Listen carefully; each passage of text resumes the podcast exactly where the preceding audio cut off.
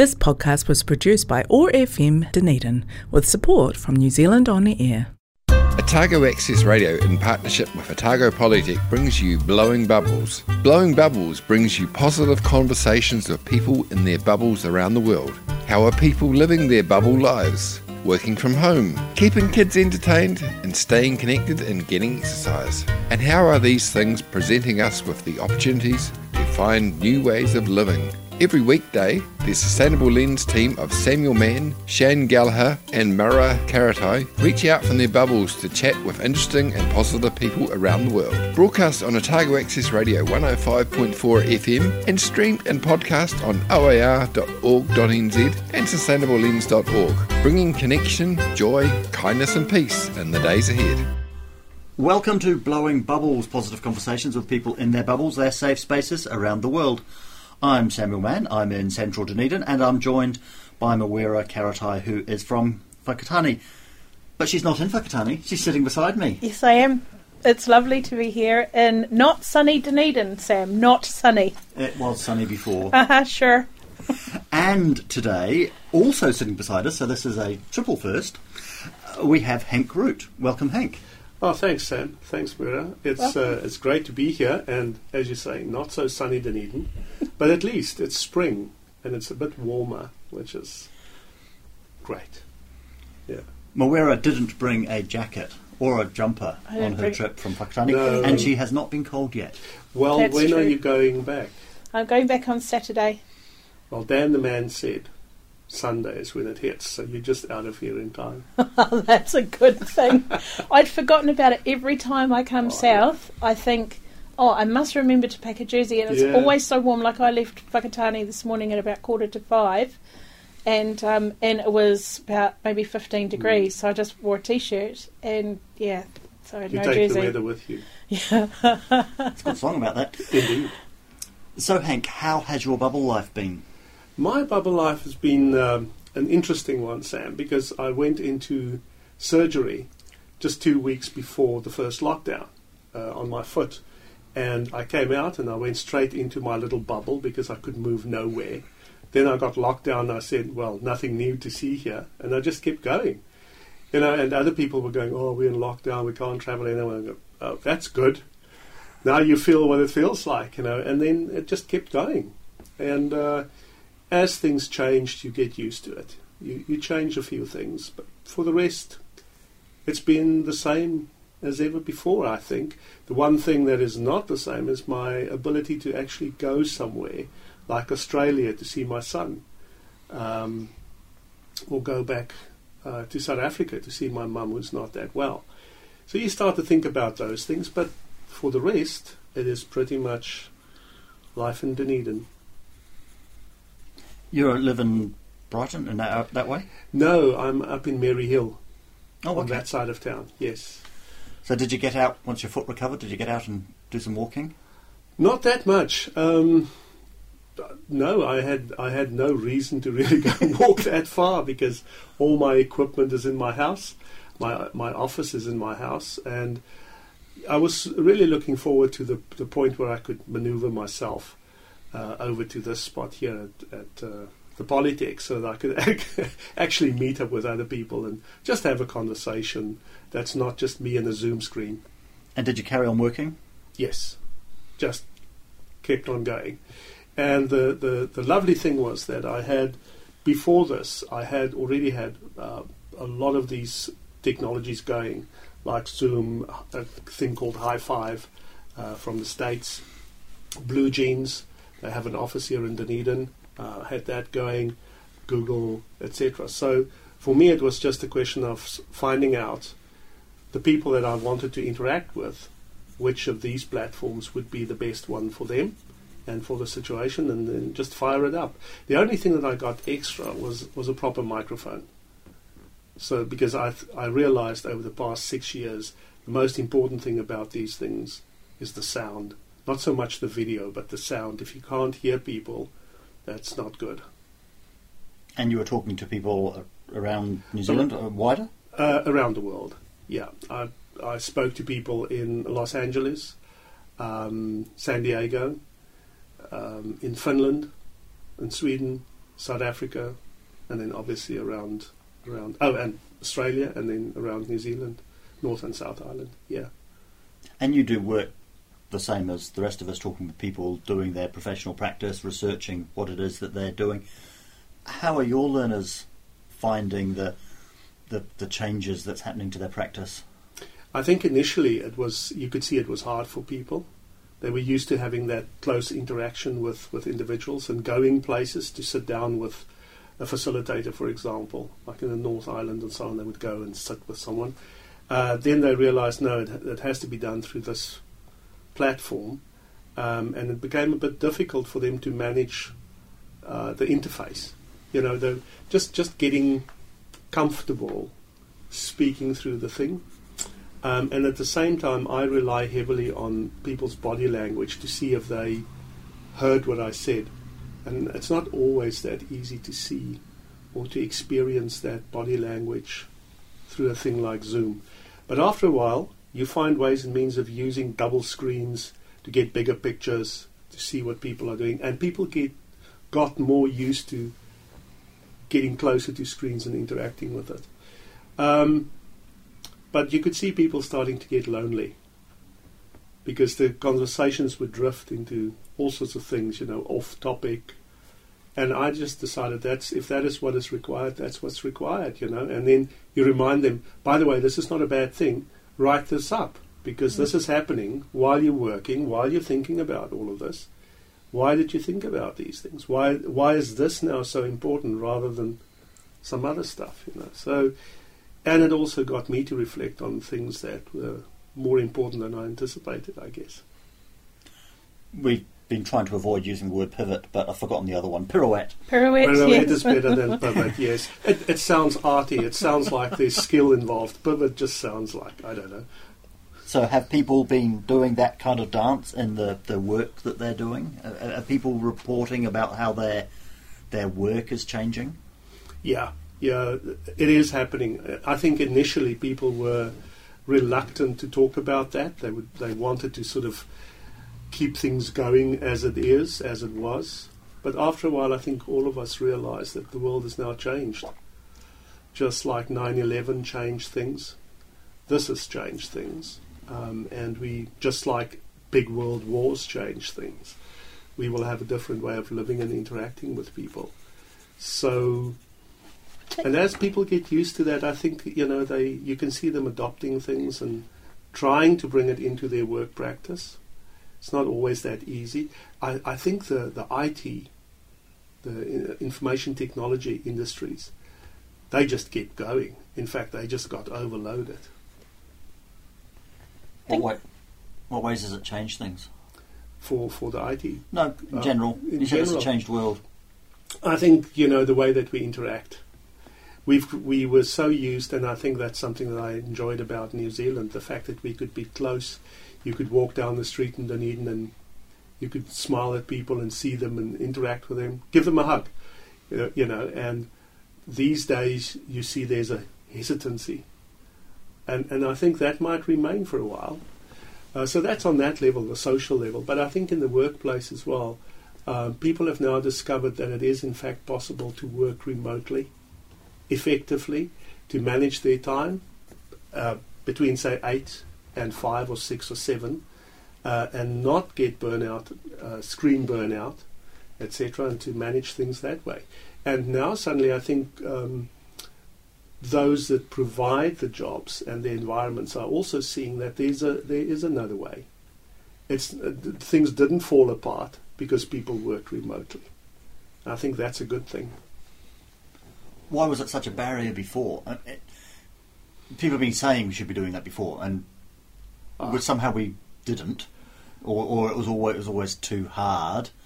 I think all of a sudden it turns out we can do this stuff. Mm, I think it's you know the shepherd wants to see the flock. Um, and now, okay, I can't see the flock, but the flock is there somewhere, and I can access them. They don't have to be within touching range. Um, oh, it's okay now. So, you know, it's a different. I think people have, have understood that control um, is not the same as as uh, you know management and other things. And and I think in the past it was about control. I need to control the hours that people are at work because if they're not at work, they're doing something else. Not necessarily. So people have been given the proof that this could work. Some people work better in, a, in, a, in an environment like an office type environment where they can interact with people, and others can work equally effectively at a distance. And I think that the, the opportunity space is now for us to, to work with those, those modes that fit people better. Let's take Stars by Shapeshifter. Yeah.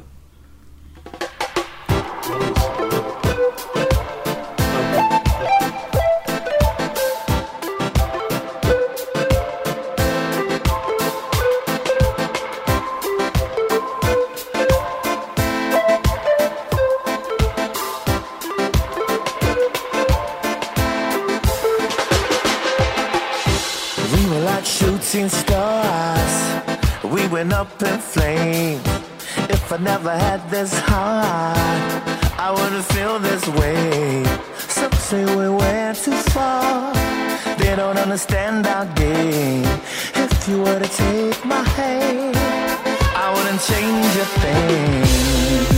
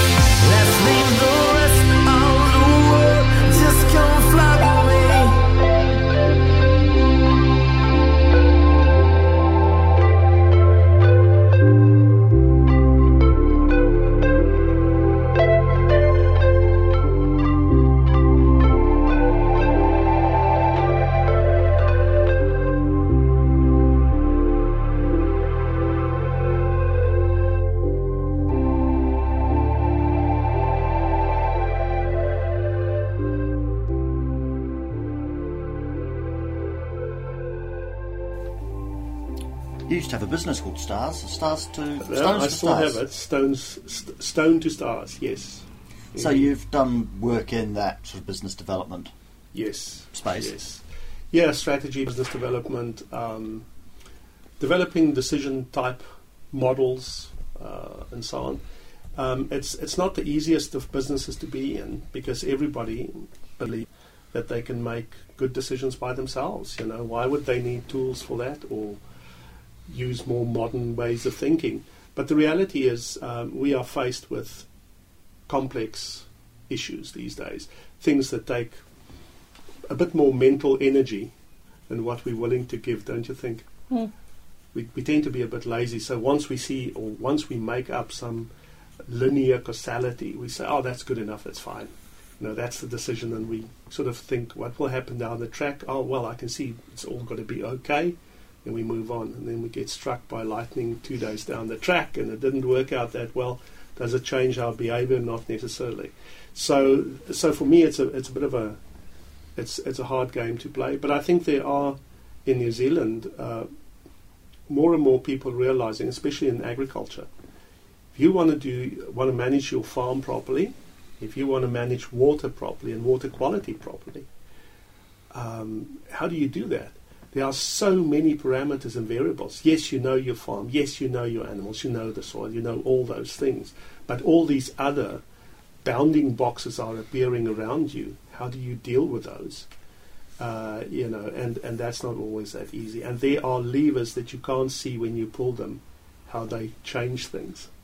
So th- that's where we hope we can make a difference. And I've extended my business reach with uh, an organization in, in Helsinki, uh, Polar Analytics. And we're trying to, between Finland and here, we have similar issues around water quality, waste management, and, and farming. And so we're trying to find if, see if we can find things that we can bring together between these two places and maybe get a, a bigger place that we can have a market in.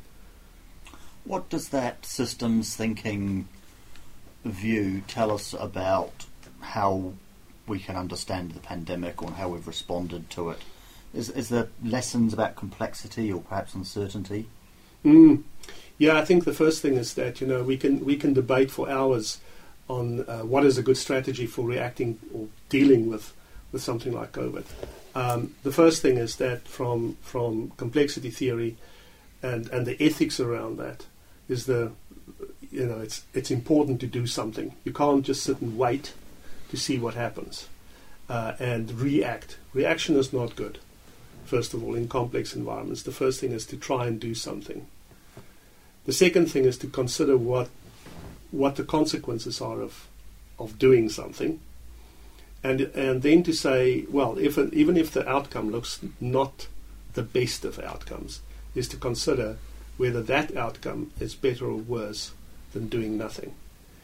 And I think that's what we've what's been demonstrated. You know, different countries, different places had different strategies, and we'll see how it pans out over time. But I have a funny feeling that we'll see that those people that were willing to do things, despite the fact that it might have slightly negative consequences, are going to be better off than those that did nothing and sort of just said, "We'll see how it pans out." Does that complexity make it too hard to to know whether or not Sweden's done it better than, than us, or how, how the different different Yeah. countries have responded? Yeah, the, I think yes. I've had this discussion on the weekend. I think it's it, there's there's um, the differences are so big. The patterns are not that simple to find, and, and it's not that easy to to just say this one is better than that one. One must understand that Sweden is a is a country um, maybe you know sort of similar size. Also, the population density, except for maybe Göteborg and, and Stockholm, very similar to what we have. But the thing is, they had a pandemic response plan that was based on their nuclear era response plans.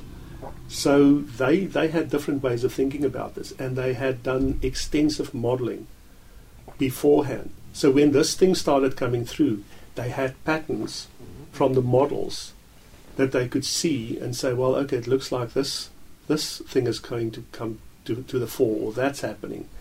And so they could anticipate better than most other nations. and they used that anticipatory knowledge to deal with it in the way that they had dealt with it. Would that same strategy work for New Zealand? Unlikely, because we would need to do something that is local to us, that uh, that understands where we sit on the planet. Our links in terms of trade is different to Sweden. You know, they sit with close close to a massive trading bloc. We we're not that close, so we need to think about a different way of doing things. But that anticipatory thinking and modelling is something that we could probably all adopt. And that's the only way, to my mind, that you can deal with the complexity and from a systems perspective, deal with complexity. How could you build into those sort of models or that sort of thinking the response of the community? Because I'm thinking that Sweden, like us, have got a kind of a a collective attitude that that we're not just in it for ourselves. We we know how to behave for the betterment of society. Yes, I think you, you have a lot of experience in, in Scandinavia with your visits there as well in the past. I think my experience with them is the same. Uh, Finland, Sweden, those Norway, Denmark, even.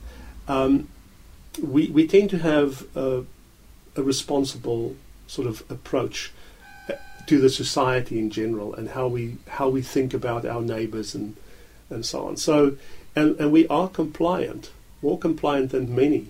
So you know, if if someone says, okay, this is the best way to go, we will mostly go, all right, okay, we'll check it out and see how it works out. You know, obviously, if we're disappointed afterwards, we're very vocal about it, and I think that's that's probably going to happen. But yeah, I think we're very similar in that in that instance. Is that we we comply easy, um, but we also care, and and that's because it's. I think smaller nations tend to have that closer family type approach.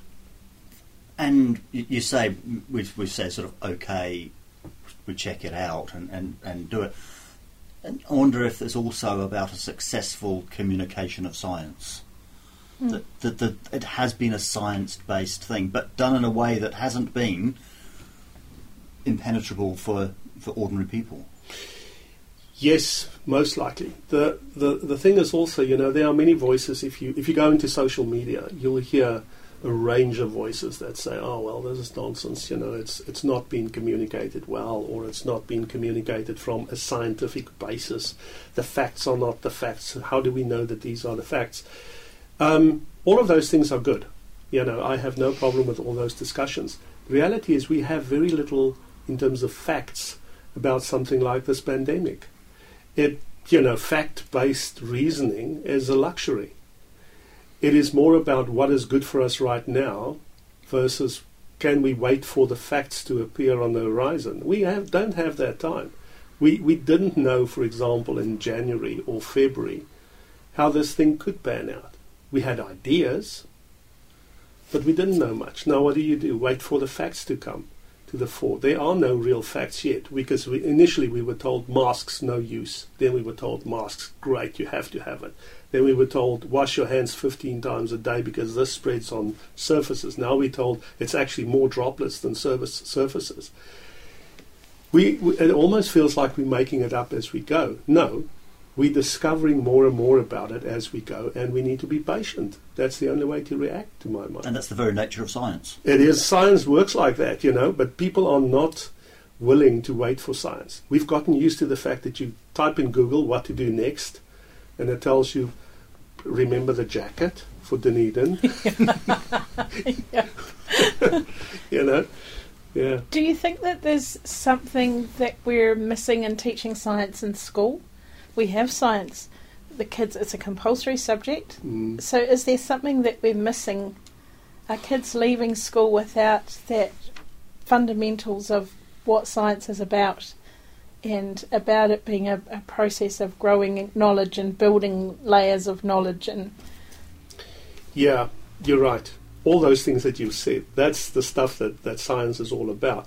What is it that we, we often see? I, and I, I don't I can't say that I that I know exactly what happens in the schools in New Zealand, but I do know what happens in other countries that that I'm more familiar with. Science is often taught as um, you know, these are the facts, and you bring the facts together, and then you build a bit of this, that, and whatever. And it's about experimentation and so on. But science is way more than that. And the English word science is limiting because it always implies the sciences of nature, the inanimate bits and pieces mostly. You know, so when people talk about science, they think about the inanimate things. But there's um, uh, the, the, German word, and I've mentioned this be- before, Wissenschaft, which is uh, about the knowledge, the things that we know. That is that is also science. So we have many sources of knowledge. How do we integrate them? And maybe that's missing from, from science teaching is how to integrate different views of knowledge uh, to solve problems or to resolve issues. And not to expect that every problem that you face will have a singular solution. It's interesting that you said just before about the experiment side, and that just struck a chord with me because that was that's what I remember from science at school was experimenting. Mm. And if you look at all of the negative stuff that's in social media, that's what it is. Oh, they're experimenting. Nobody knows anything. They're, like you said before, making it up as they go along because it's all we're all a big experiment. Yeah. That's that's quite interesting, isn't it? So that right. might actually be the key to change is Yeah. to change the, the the knowledge, the way that people view the science knowledge. brings us back to the system's view of things. You know, where we where we really want to say, um, yes, there's that science of the inanimate, you know, and then there's the science of the social side, the the world, um, thinking about the me, the I, the we, the place out there, and then all these other things around it that we can't see, the culture, etc. And thinking about those in terms of what we're facing. So when you look at COVID from that perspective, you suddenly go, oh, wait a second. We have cultural things that we can take into account to, to deal with this. Uh, we have our uh, culture in New Zealand. We have our uh, bicultural status here. We have certain things that we can leverage that other countries just don't have to deal with this. That's science, isn't it? That's dealing with the knowledge that you have in a certain way, arguing for better outcomes for everybody. And isn't that what science teaches you? So I'm lucky as a physicist. Um, you know, there was this idea when I was trained as a physicist, trained as a physicist, right? Um, that you go into physics somewhere. And I had a professor that said to us in, in our fourth year, re- just remember there are no jobs in physics in the world. You only live in, in the university halls if you're a physicist, but uh, there are many jobs for problem solvers. And that's what we train you as problem solvers. You understand how physics work, uh, works, and, and uh, but you understand how to solve problems from that perspective. And the physics that, that I was taught had an open perspective on possibilities uh, for, for things to be very different to what you expect when you just look at it. And I think that has worked well for me. So, and it opened a worldview that is different from just experiments in a lab, you know, cooking up stuff and the evil monster jumps out. and experiments at school where they know what the answer is. So there's this Yeah. presumption that somebody knows the answer, that you're not. Yes, there's In an fact, answer. We just need to discover it. There are very few answers in the world. Very few simple ones. Um, and I think the, the sooner we all realize that, the better for us. Um, there are better ways of doing things and better ways of, of dealing with things, but there are no simple answers out there, not for the big, big, hairy, audacious things that come our way. They, they don't have simple answers. And, and I was lucky enough, again, in that, in that physics training, that in one of the experiments, you, you just sort of know what the answer is supposed to be, right? And I just kept on getting the wrong answer. Eventually, I wrote up the wrong answer. I went to my professor and said, "I failed this stupid thing. Here's the, report. I failed it because I couldn't get that answer. I all, I, we all know what it should be." He just sat back and said, "Yeah, no, that's great. You got the right answer. I fiddled the, the experimental setup every night to ensure that you couldn't get the right answer because, you know, you need to to learn that sometimes there's something new. You know, So don't expect it. So in terms of those those big, hairy, audacious sorts of questions. Mm. What lessons do you think we can take from the pandemic for the intergenerational problems, the the biodiversity collapse, or social injustice, and so on? Mm. I, I, don't know too much about the social injustice space. Uh, for me, it's a it's a very murky thing, and I've I've decided to to stand a bit back from that and deal with the things that I can deal with. Um, and I like to deal with the environment, for example. Um, I think what we've learned from this is that you can't fix everything, um, and you can't fix it with simple approaches. You need to really think carefully when you tweak a big system like an ecosystem. We, we, we know what we've done wrong. We can see the effects of that. We did it with the best intent. So, think about you know it's it's always good to look in hindsight. You can always think about history in hindsight and rethink it. That doesn't help us much. It still leaves us with stuff in the river.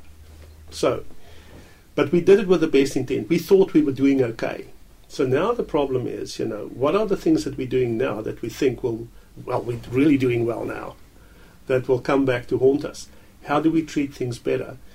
Keeping in mind that doing nothing is useless. That's not an option. So we need to do things, try to do it better, and put our minds to it. Now, often we, and this comes back to the, the science discussion, we try to think that there's, there is an answer, there's a simple answer. If we just do this, it will fix that. Just go do it now. And then it doesn't. And then we go, do more of that. It doesn't work. Do even more. Throw money at it. Punish people. No, you know, because we probably don't, we're probably not pulling the right levers in the right way. Levers being completely the wrong sort of metaphor here, because there are no levers to be pulled in nature. You know, nature responds and, and reacts in certain ways, and oftentimes unpredictable ways. So the climate is changing, um, and some of that might be our own doing, and some of it might not be. But I'm pretty sure we are not that sure about what's happening. Um, so, you know, we need to keep on thinking about these things and not take anything for granted. But, and not use it as an excuse for not doing anything. And not using it for an excuse to say, stand back, wait. You know, if we do nothing, if we if we don't farm, look, we'll starve. That's okay, but just do nothing. Particularly if doing nothing means carrying on doing what we were doing. That's the other side. So just continuing doing what you're doing is also not a good thing because it, you can see where it got you. Bubble Sprite of the Forest of Orokonui, Dunedin's favourite goddess, Tahu Mackenzie. Kia ora koutou, ngā mihi hanu ke koutou ko taho ho. Hope you all have a stay beautiful universes. And I really hope that we know that we're all on together, very sustainable and illuminate for you know who you are. So I've had a very interesting course. I'm very excited about it. I'm very grateful we are here together throughout and we know that for very fortunate people here in Ōtepoti Dunedin we are now in level one which is just wonderful. And for those of us who are still in level two I hope that going well. And been very grateful that today Harvey Penfold has talked with me about all these transitions it is quite hard and but I feel that for many of us hard to do this. So I hope that for you, you're finding up your feelings, you're supported, and that as we know, there are so many ways that we can focus on what we can do as opposed to what we can't. To feel that we can be vulnerable, we can share these feelings of tiredness and disappointment, frustration, sadness, and of course, all these feelings can be telling us that where we're at in the cycle of creativity it's time to take a step back and give the project that we're working on some space. And I think for everybody, having been moving through this global pandemic together is very tiring. And the changes that we've had to make are very tiring. So it's important to acknowledge that and ask for the support that you need and take the support that you need. I had a wonderful day also alongside this emotional revelation, which I'm very grateful for. Some other wonderful revelations came my way from the Sustainable Entrepreneurship Dream Team. I loved hearing about all their visions for the future for Orokonui. It was very inspiring to see how everybody, of course, and their unique consciousness had birthed these beautiful strategies for us at Orokonui to make them better. It's so wonderful. I also had a great time today with Andersons Bay Community Kindergarten, and I love the fact that the children were able to really, really connect with everything that we did, and they really, really enjoyed playing with the rocks on the ground, putting their hands in the water, feeding a duck that came along some meat that was meant for Waimari the eel. And they were just completely immersed in what they were doing, which was wonderful to see. And I was very grateful that the kaiako, the teachers that were with them, really supported this approach and allowed them to be totally immersed. And I was so grateful for the opportunity to work with this kindergarten and experience that form of supportive teaching because often we have a sense that we need to rush and see all aspects of the eco sanctuary in the small time that we have allotted to us. But it's wonderful for the children to be able to really take their time and enjoy connecting with what was around them. So I think for all of us at the moment, it's great if we can give each other the opportunity to rest and relax, to be open, to be vulnerable, to share what we need, and also feel really free to share our creative ideas, our visions for the future. And I hope that for you, you are being encouraged, you are being congratulated, you are being praised, you are being supported, whatever it is that you're choosing to share. And I hope that just like the beautiful people I was able to connect with today, you're really enjoying immersing yourself in these wonderful moments of connection that we can find each day. And I'll look forward to talking to you again soon. Thanks so much. Ka kite. So, of all the changes we've seen over the last few months, Hmm. what do you think is going to stick, and what do you hope will stick? Um, hygiene. I hope will stick. um, yeah, and I hope that will stick. I think what I also hope will stick is um, the fact that people, that there's a bit more trust, maybe, that that people can work for themselves by themselves and succeed, um, and also perhaps that. Um, you know, sometimes we have to be more self-sufficient, and that there's an important part there to say uh, you can't just rely on the world to support you. you. Sometimes you have to think a bit ahead and be self-sufficient. Yeah, you don't have to go out and buy all all the toilet rolls at the nearest shop. That's not self-sufficiency. But thinking about what you need and what you do, and thinking carefully about what you really need not just everything. Because that, if, if we take that one lesson away, that will have an effect on, on, on the environment that we live in, a lot of other things. One of the things I worried about when, when this whole thing came about was um, where do we get our medicine from? Where do we get some of the very essential things in New Zealand? Where, where do they come from? In this disruption, those systems haven't fallen over. No. But we don't know what the next disruption is. The next disruption could be that the logistics system falls over. Yeah, that's exactly right. And so my first worry was, will the logistics keep on working? You know, um, will the planes keep on flying that, that need to bring things in quickly? Just an example. You know, people tend to forget, but we use um, radionuclides in uh, in medicine all over the world. Where do you think the, the those sources for the radioactive materials that we use in, in medicine come from? They're not made in New Zealand. Some of them are not even made in Australia. They come from France. So, if there's a, if there's trouble in Hong Kong, you know we can't get the stuff in time. We can't do breast screening for certain things. We can't do breast surgery for cancer patients. That's terrible. So we need to think about, um, you know, we, we, we, were, we rushed headlong into the global thing. That was great. Now we need to think, okay, there's the global thing. What if it gets disrupted? And this thing was a, an early flag for us to say, what if another thing comes along? We, now is a good time to think about that logistic side of things, the self sufficiency. People are calling this a reset. Some people are saying that what we need is a recovery. Some people are saying no, not a recovery, something else. What are you seeing as the the opportunity? Maybe it's a combination of things, you know. Maybe there's a bit of a reset, maybe there's a regrowth. Um, but the, the question is, you know, growth implies certain things, reset implies certain things. Reset could be we start from scratch and, it, you know, it's like a computer, it goes back to its original state after the reset. That's not possible. And it's not just growth, because the plant has been hurt in many ways. Maybe there's a different way now that will come along, and I have no idea what that could look like. I would hope it's different, but what that would be, I don't know. Let's have Flock of Hearts by Phoenix.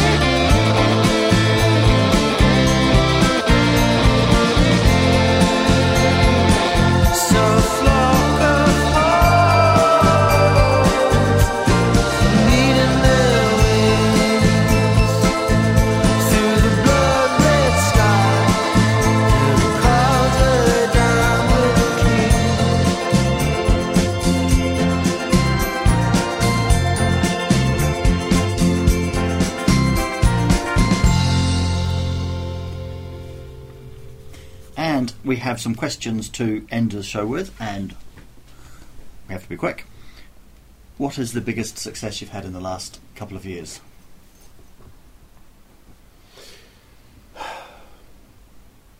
Well, I've survived up to this point.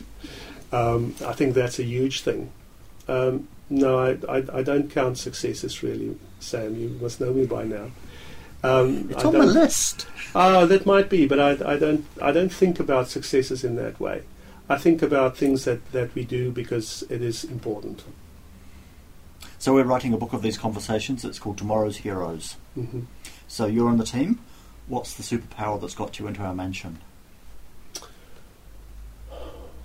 That scooter, how to stay on top of that scooter with, with one leg and not bump into things and fall over and not get up again. Yes, that's a superpower. I tell you now, I can tell you that um, people that have had the opportunity to, to go on one leg without legs, in even in, in any form, mind temporary, uh, will tell you that um, that's a superpower to get along the world if you know where everybody is rushing in a car, on a bus, on a bike, on a scooter, and here you come and you limp along, or you have to find your way around the stairs, and they are then you know it's all difficult.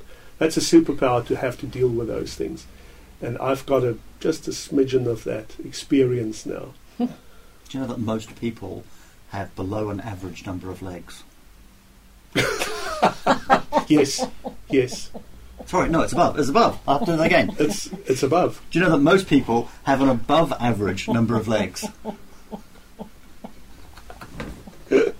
It's hilarious either way. Yeah, yeah. Do you consider yourself to be an activist? No, no. I think I've said to to many people before. I don't. I don't think I'm an activist. Um, I'm an active thinker, and I'm an active doer. But I'm not an activist necessarily. So, what motivates you?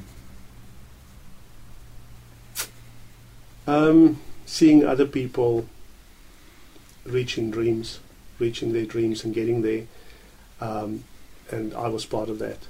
That motivates me. And what challenge are you looking forward to in the next year or so? Getting to Melbourne. Getting to Melbourne. That's a challenge. No, uh, in in the Your in, son in Melbourne. my son is in Melbourne. Yep, and uh, they expecting their first baby. So yeah, that's you know I'm I'm thinking about learning about swimming long distance and things like that. Now, I think the um, yeah challenges. You know, Sam, there's there's a lot of stuff that we can do around um, getting people to think differently in terms of how they practice their work, and that brings me back to the work that that I'm um, very privileged to do here. Um, and I think there's there's incredible scope to shift the way that people think and do in society in general by changing the way that they practice um, the work that they do every day for a living. Uh, that's where we can bring about a huge amount of change, and I, th- I see that as an opportunity for me to do more and a challenge to really do something new in that space. Yeah. And lastly, do you have any advice for our listeners? Yeah. Um, don't expect easy answers. Sometimes it's it's just as simple as that.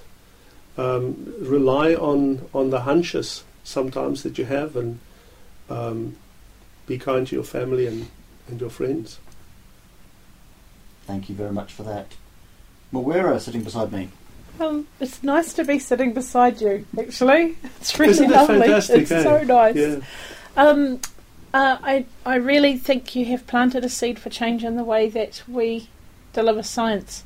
I think that I hope people hear that, and it's something that I'm going to go and talk to a lot of people about. Thank you for that. That Thank was Maria. really, really helpful. Thank you. Thank you. Let's go out to Pink Floyd. Wish you were here or there in the case of Melbourne. Indeed. Derek, this star nonsense. No, it isn't.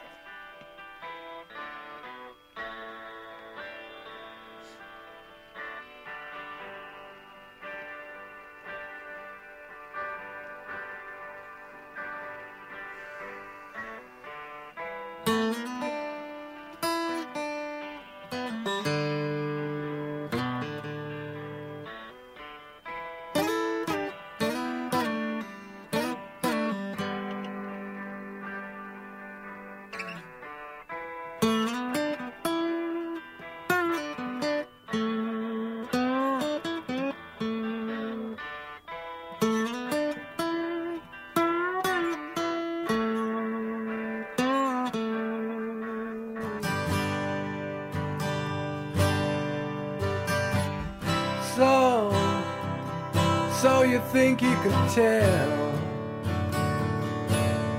heaven from hell, blue skies from pain? Can you tell a green field from a cold steel rail? A smile from a veil.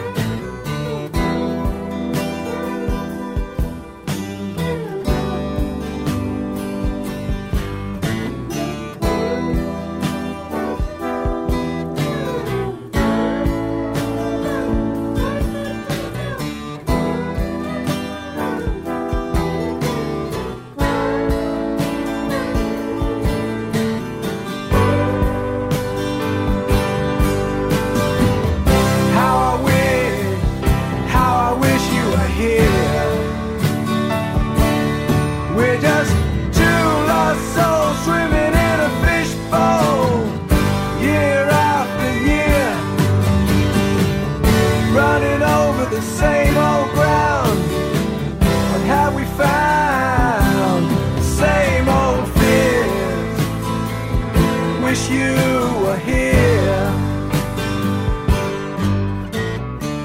You've been listening to Blowing Bubbles, positive conversations with people in their bubbles, their safe spaces around the world.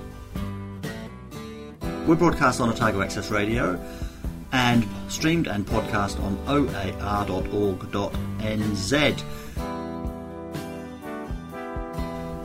We've had a contribution today from Tahu McKenzie. I'm Samuel Mann with Mawera Karetai and Hank Roodt, all of us in Dunedin. We hope you enjoyed the show.